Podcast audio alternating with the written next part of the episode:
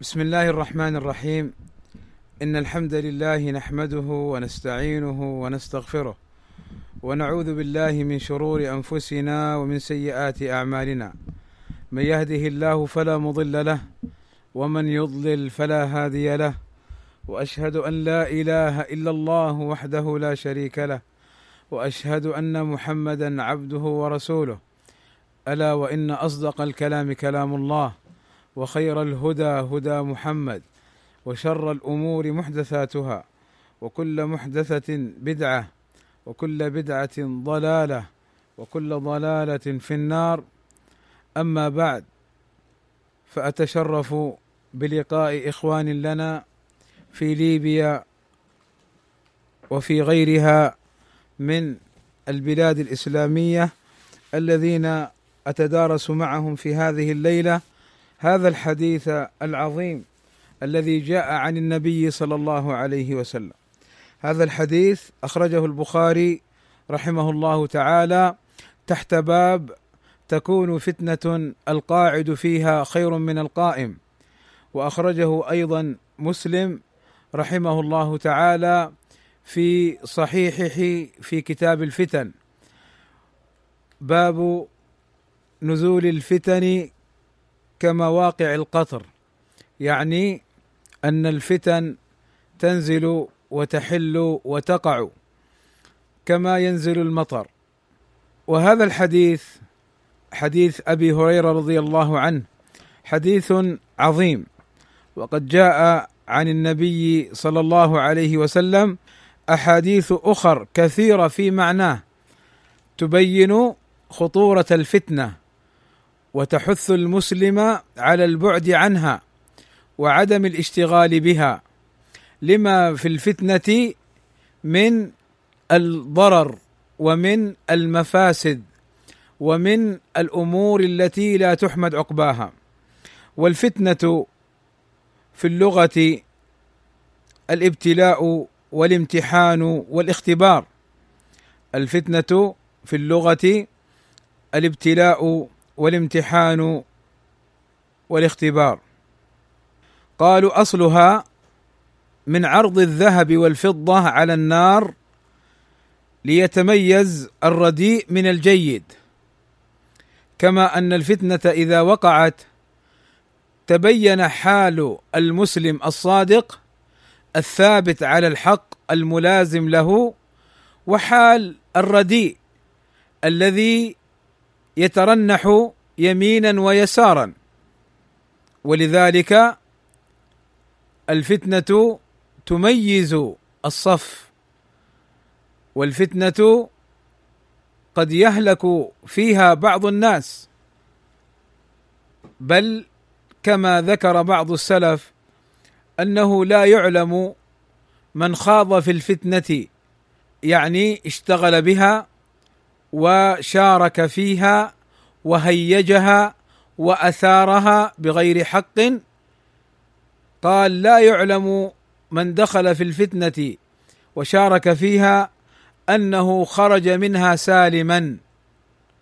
وهذا يدل على خطوره الفتن والفتن او الفتنه المراد بها هنا ولها معاني لكن المراد بالفتنه هنا الفتنه العامه وهي الامور التي تقع ويحصل بها الشدائد وتقع من باب الابتلاء والاختبار يحصل الاختلاف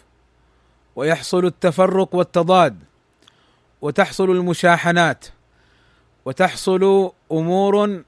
لا تحمد عقباها فهذه هي الفتنه التي يحذر المسلم من الدخول فيها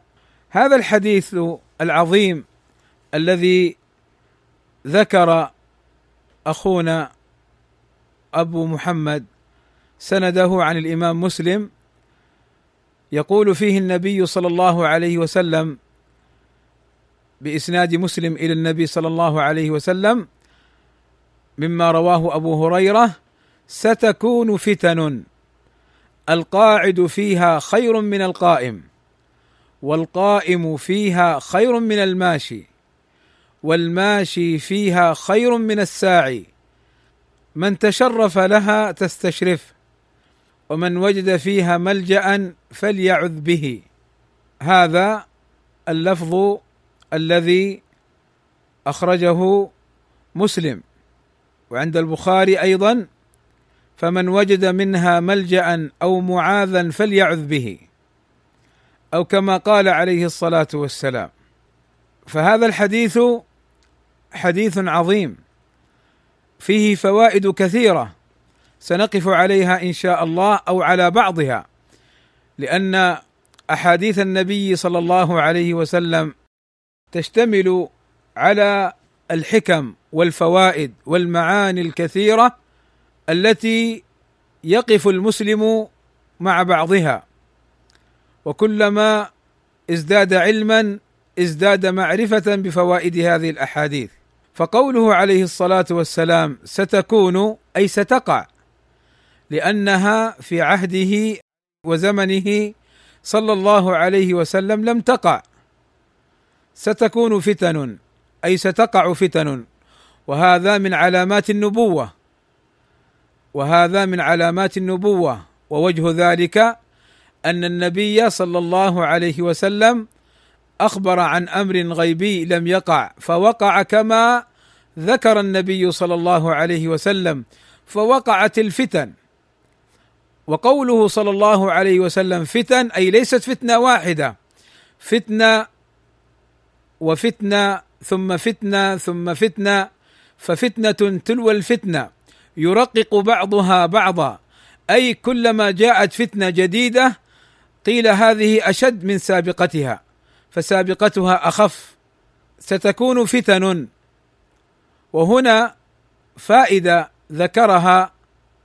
اهل العلم وهي ان اخبار النبي صلى الله عليه وسلم عن الفتن ليس من باب اقرارها وليس من باب مشروعيتها وليس من باب انها امر عادي وانما اخباره عليه الصلاه والسلام من باب التحذير فهو خبر بمعنى الترك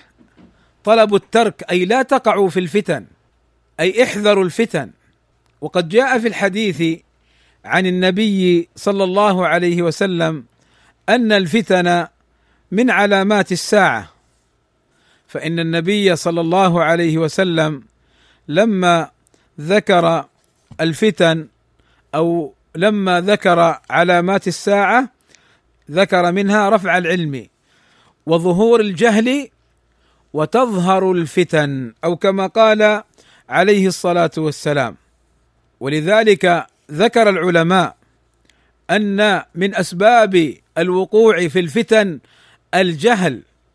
سواء الجهل بالشريعه الاسلاميه وبسنه النبي صلى الله عليه وسلم او الجهل بالطريقه الشرعيه في التعامل مع الفتن وكيفيه اتقائها والبعد عنها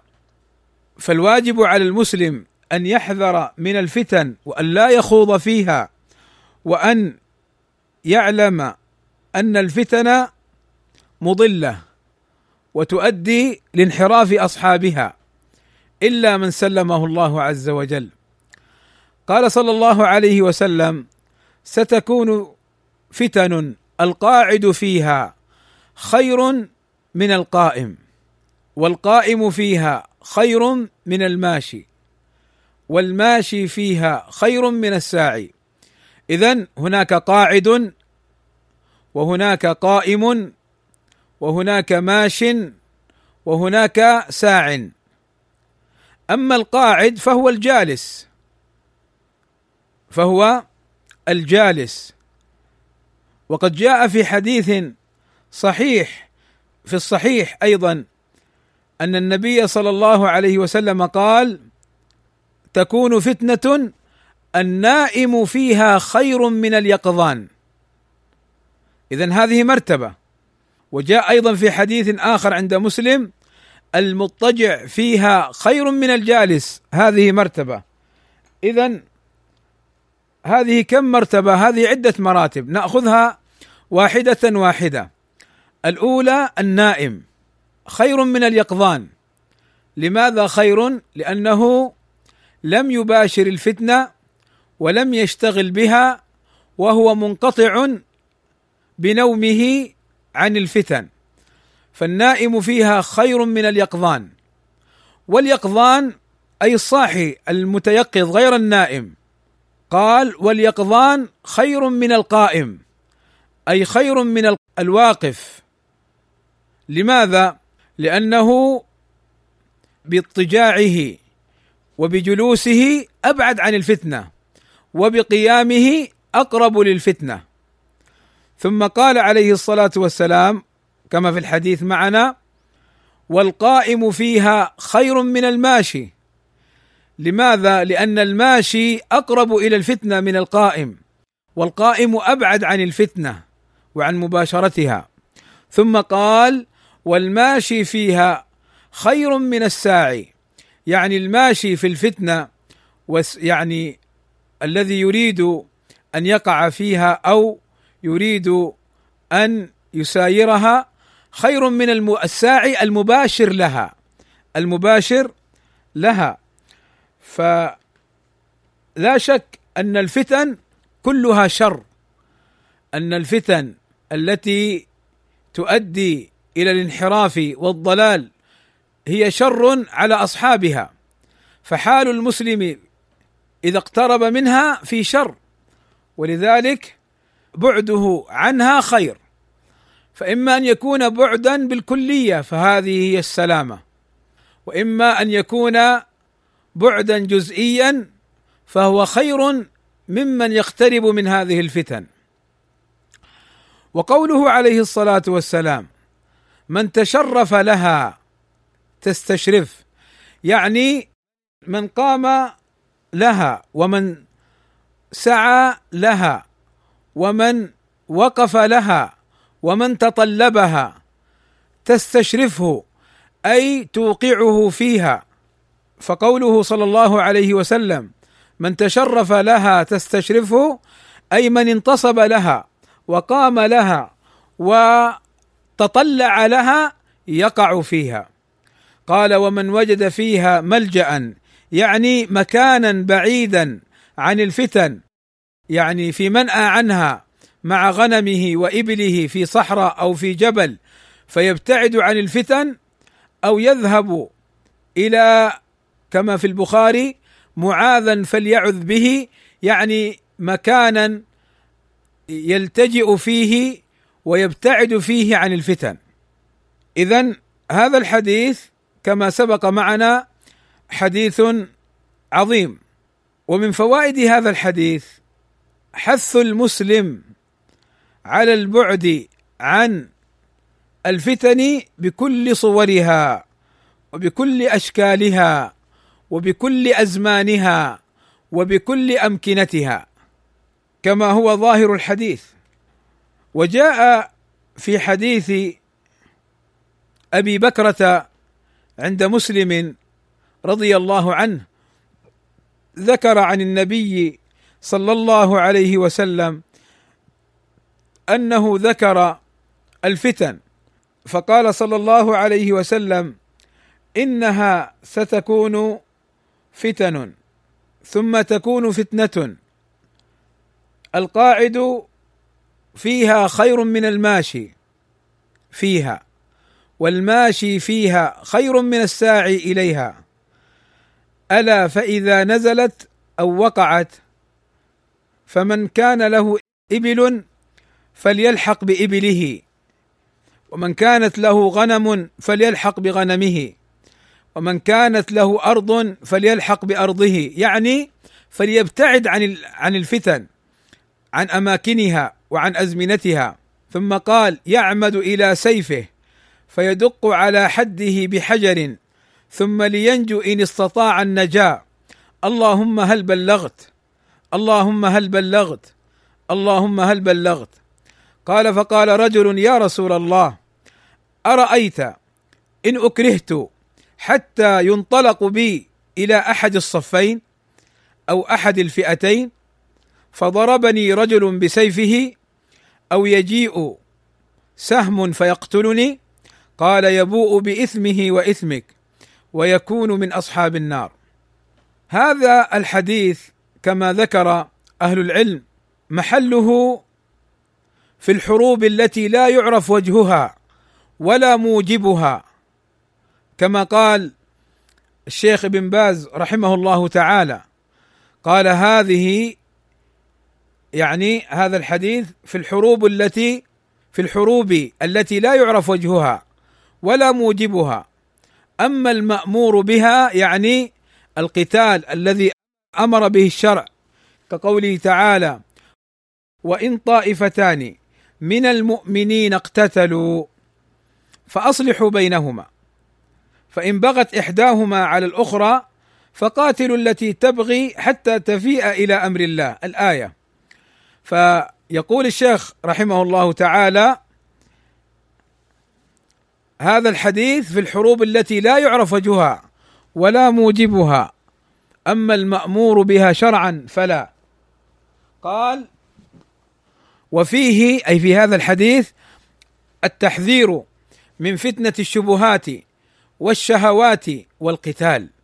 انتهى يعني التحذير من الفتن عموما التحذير من الفتن عموما لان الفتن تتنوع فهناك فتن تتعلق بالشهوات وهناك فتن تتعلق بالشبهات وهناك فتن وهو نهايه الشبهات تتعلق بالقتال ونحوه فاذا هذا الحديث هذا محله هذا الحديث هذا محله ولذلك استدل بعض الناس بهذا الحديث على ترك القتال مطلقا وهذا فيه نظر نعم يترك القتال المسلم اذا خاف على نفسه من الفتنه فهذا خوف خاص اما مع ظهور الحق فالواجب نصرته ومع ظهور الباطل فالواجب رده كما ذكر الطبري رحمه الله تعالى كما نقله الحافظ ابن حجر عن الطبري رحمه الله تعالى حين ذكر الفتن وذكر انه من كان مع الحق في زمن الفتنه فهو على الصواب قال الطبري والصواب ان يقال ان الفتنه اصلها الابتلاء وانكار المنكر واجب على كل من قدر عليه فمن اعان المحق اصاب ومن اعان المخطئ اخطا وان اشكل الامر فهي الحاله التي ورد النهي عن القتال فيها فاذا بعض الناس اذا كان الباطل معه والحق ضده وما استطاع ان ينصر نفسه قال فتنه لا تخوضوا فيها واذا كان له الجوله والصوله بباطل قال لماذا لم تخوضوا ولماذا لم تتكلموا ولماذا لم تبينوا يتلاعب في زمن الفتن بالفتن فنسال الله السلامه يقول النووي رحمه الله تعالى في شرح مسلم قوله صلى الله عليه وسلم القاعد فيها خير من القائم الى اخر الحديث معناه بيان عظيم خطر الفتن خطرها اي الفتنه والحث على تجنبها والهرب منها ومن التثبت في شيء وان شرها وفتنتها يكون على حسب التعلق بها انتهى كلامه شوفوا بارك الله فيكم نعم بعض الناس يتعلق بالفتن يشتغل بها ليل نهار يكتب في التويتر يكتب في الواتساب يكتب في الفيسبوك ينشر وانشروا على اوسع نطاق ونحو ذلك فيثير الفتن ويثير القلاقل ولا يصبر ولا يسعى لاخماد الفتن والحث على جمع الكلمه وذلك اخواني انه يجب ان نعلم ان الاسلام امر بالالفه والموده والائتلاف والمحبه ونهى عن الفرقه والاختلاف والشقاق والنزاع فالجماعه رحمه والفرقه عذاب والموده والائتلاف وعدم الاختلاف من الامور العظيمه التي حث عليه الاسلام والفتنه ضد هذا الامر بالكليه فالفتنه هي تفريق لجمع الكلمه وابطال للمحبه والموده وزرع للاختلاف والشقاق والنزاع والله عز وجل قد نهانا عن الاختلاف حتى لا تضعف شوكه المسلمين ولذلك اعداء الاسلام يسعون بكل طريقه لتفريق المسلمين ولزرع الفرقه والاختلاف والمسلمون يحذرون اعداءهم من الكفره واليهود والنصارى غالبا ولكن الاشكاليه في من يدعي الاسلام وفي من هو مسلم بين المسلمين ثم يدخل بين صفوفهم لزرع الفتنه والاختلاف والفرقه وهم من نسميهم بالمندسين الذين يظهرون خلاف ما يبطنون هؤلاء المندسون خطر على جماعه المسلمين من اي فرقه كانت ومن اي جماعه كانت والجماعات الاسلاميه السياسيه الحزبيه تزرع هؤلاء المندسين وتنفق عليهم بالاموال وتمدهم بكل ما يحتاجون اليه ليتمكنوا من تفريق صف المسلمين. نعم قد يتظاهر الواحد بانه طالب علم سلفي وانه مع السلفيين بل قد يلتفون حول العلماء فيزرعون الفرقه والخلاف بين السلفيين اخبروني بالله من سنوات لما كانت كلمه السلفيين مجتمعه بينهم الموده والمحبه على صدق ووفاء واخوه بينهم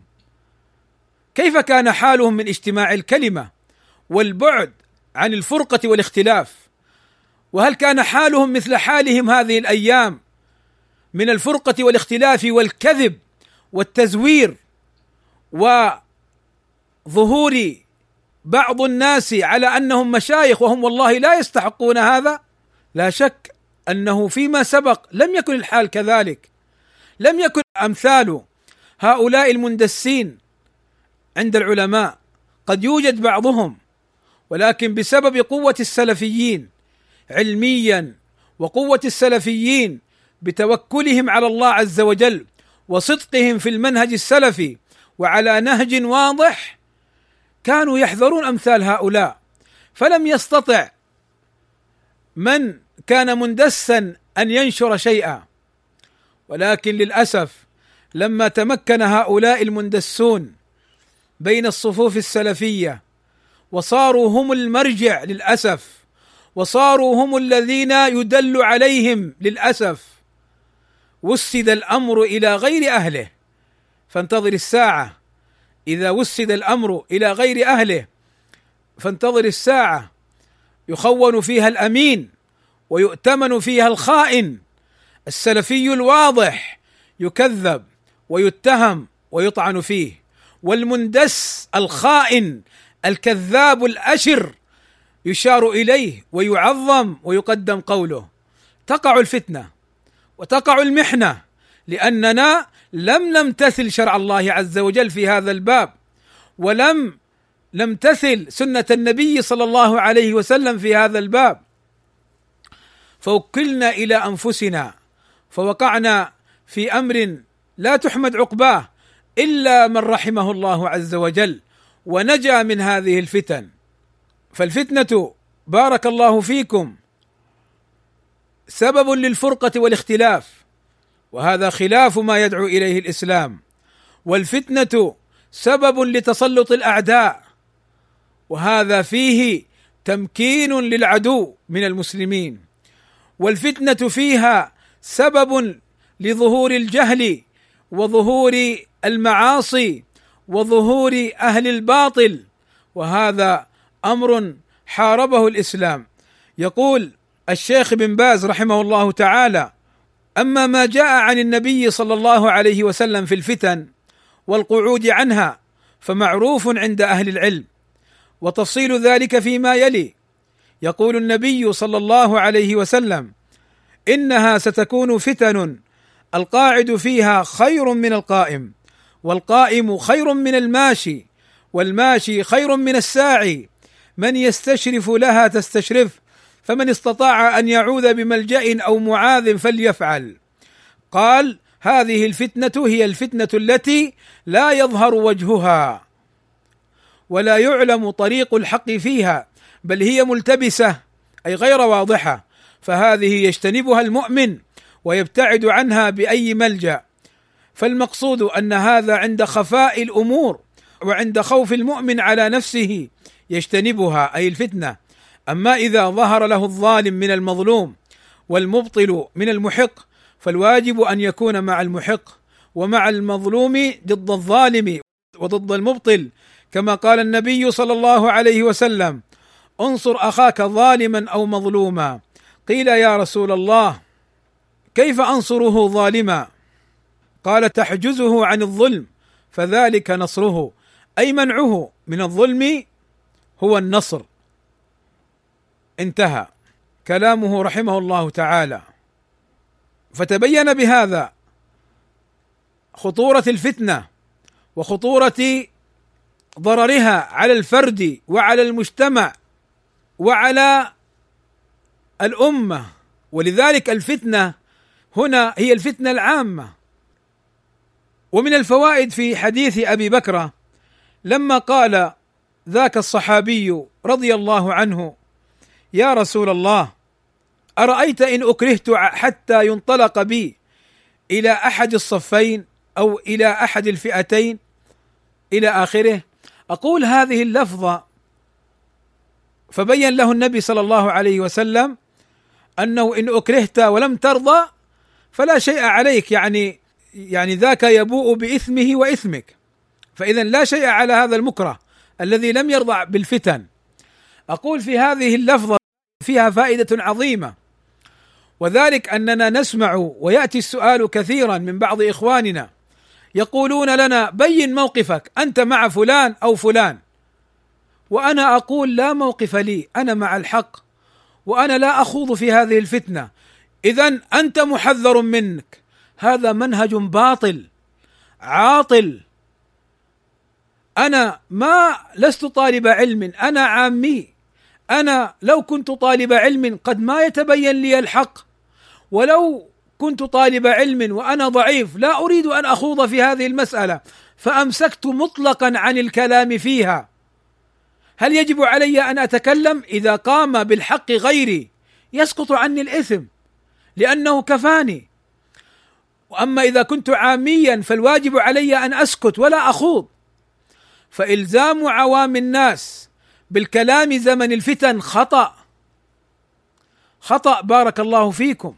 فبين موقفك بين موقفك ايش هذا؟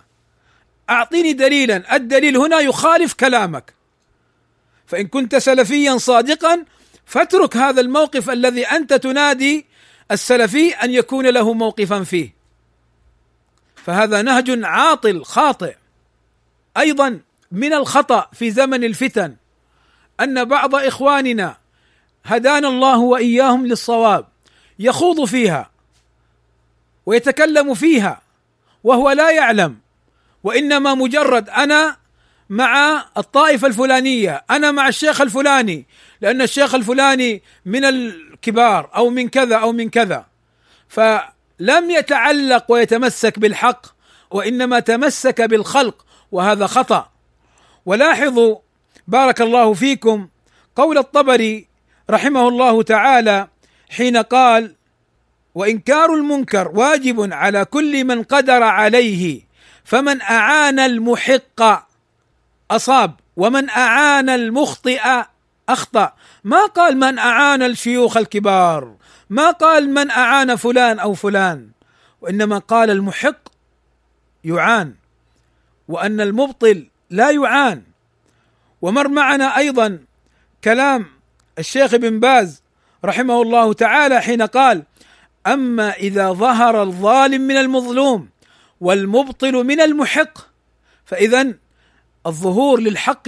فتنصره وللباطل فتبتعد عنه وتخذله اما ان تعلق الحق بالكبار مطلقا هذا فيه نظر ويخالف منهج السلف انما تعلق الحق بالدليل والحجه والبرهان فاذا ايضا هذا المسلك خاطئ بارك الله فيكم اخواني هناك رسائل في هذا الباب اعني باب الفتنه منها رساله للشيخ ابن باز رحمه الله تعالى في موقف المسلم من الفتن موقف المسلم من الفتن وهي رساله مفيده فيها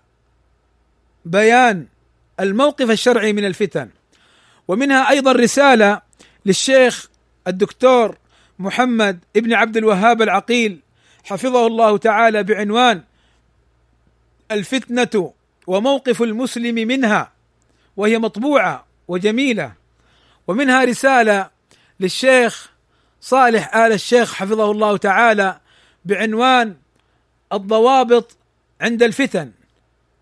او القواعد والضوابط عند الفتن ومنها رساله ايضا للشيخ محمد بازمول بعنوان احاديث الفتن والملاحم وموقف المسلم منها لابد ان تقرأوا هذه الكتب وان تنظروا كيف يعني تعامل السلف في هذا الباب وكيف وجه العلماء ما يتعلق بالاحاديث الوارده في هذا الباب عن النبي صلى الله عليه وسلم فاذا بارك الله فيكم لا اريد ان اطيل عليكم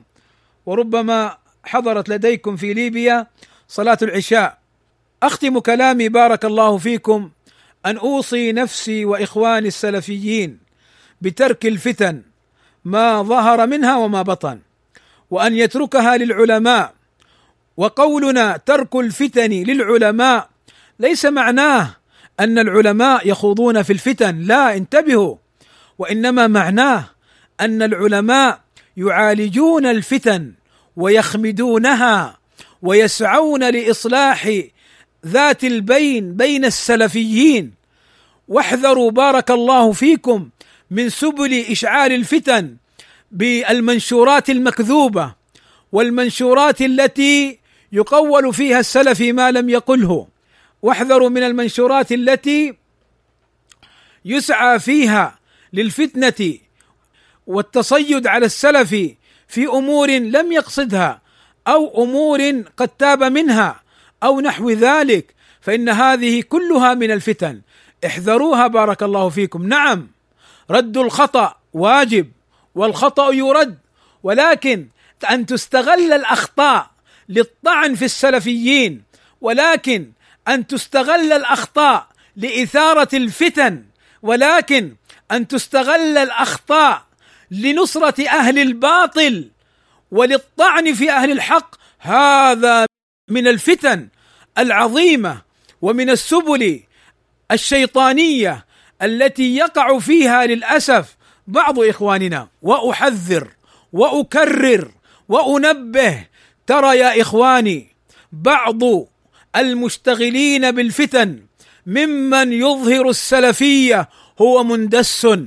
وهو مبطن لمذهب حدادي او مذهب مأربي او مذهب اخواني او مذهب اخر باطل احذروا احذروا وكونوا مع الحق ولا تفتتنوا بالخلق فان المسلم اذا علم الحق يجب عليه ان يتبعه واذا علم الباطل يجب عليه ان يحذره واذا لم يعلم الحق من الباطل يجب عليه السكوت لا يقول انا مع فلان ولا يطعن في فلان بل يسكت مطلقا ماذا يفعل يعبد ربه يصلي يصوم يقرا القران يذكر الله عز وجل يبتعد عن الفتن ما هو لازم الا يدخل ليس لازما الا يدخل كما نسمع يا اخواني اتقوا الله في امه محمد صلى الله عليه وسلم اتقوا الله في المسلمين والله والله ما نرى الا بلبل وزعزع وان كان بفضل الله عز وجل قد ظهرت الامور وظهر المحق من المبطل وعرف كثير من السلفيين اهل الحق وعرفوا الحق وعرفوا من كان يزعم سابقا انه على الحق وانه هو المبطل وانه هو صاحب الفتن فالحمد لله على توفيقه والحمد لله على ما بين لنا من الحق وما كشف لنا من الباطل فنساله الثبات الى ان نلقاه واختم كلامي بالصلاه على النبي صلى الله عليه وسلم وعلى اله وصحبه اجمعين والحمد لله رب العالمين